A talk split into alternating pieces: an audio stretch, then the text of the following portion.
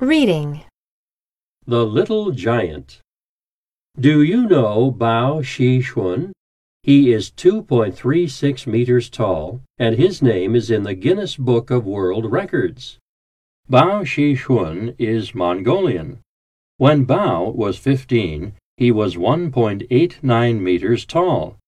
All his classmates were shorter than him.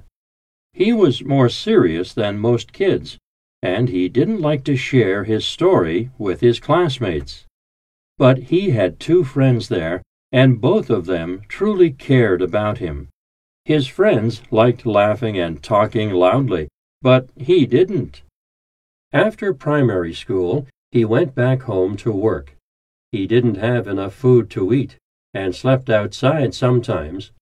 That's why there's something wrong with his leg. But he never told his parents about it. When he went to the doctor in Shenyang, he met a basketball coach. The coach helped him to be a basketball player. He didn't do well in basketball competitions. He is very tall, though. After all, he wasn't talented in basketball. Two years later, he left basketball. Bao is always different from other people. It's necessary for him to eat lots of food. Clothes are always a problem. Shoes are even worse. He just wants to be the same as everyone else. Because he is in the Guinness Book of World Records. Many TV stations interview him, and the little giant is a star now. 4. Listen to the dialogue and decide if the statements are true, T, or false, F.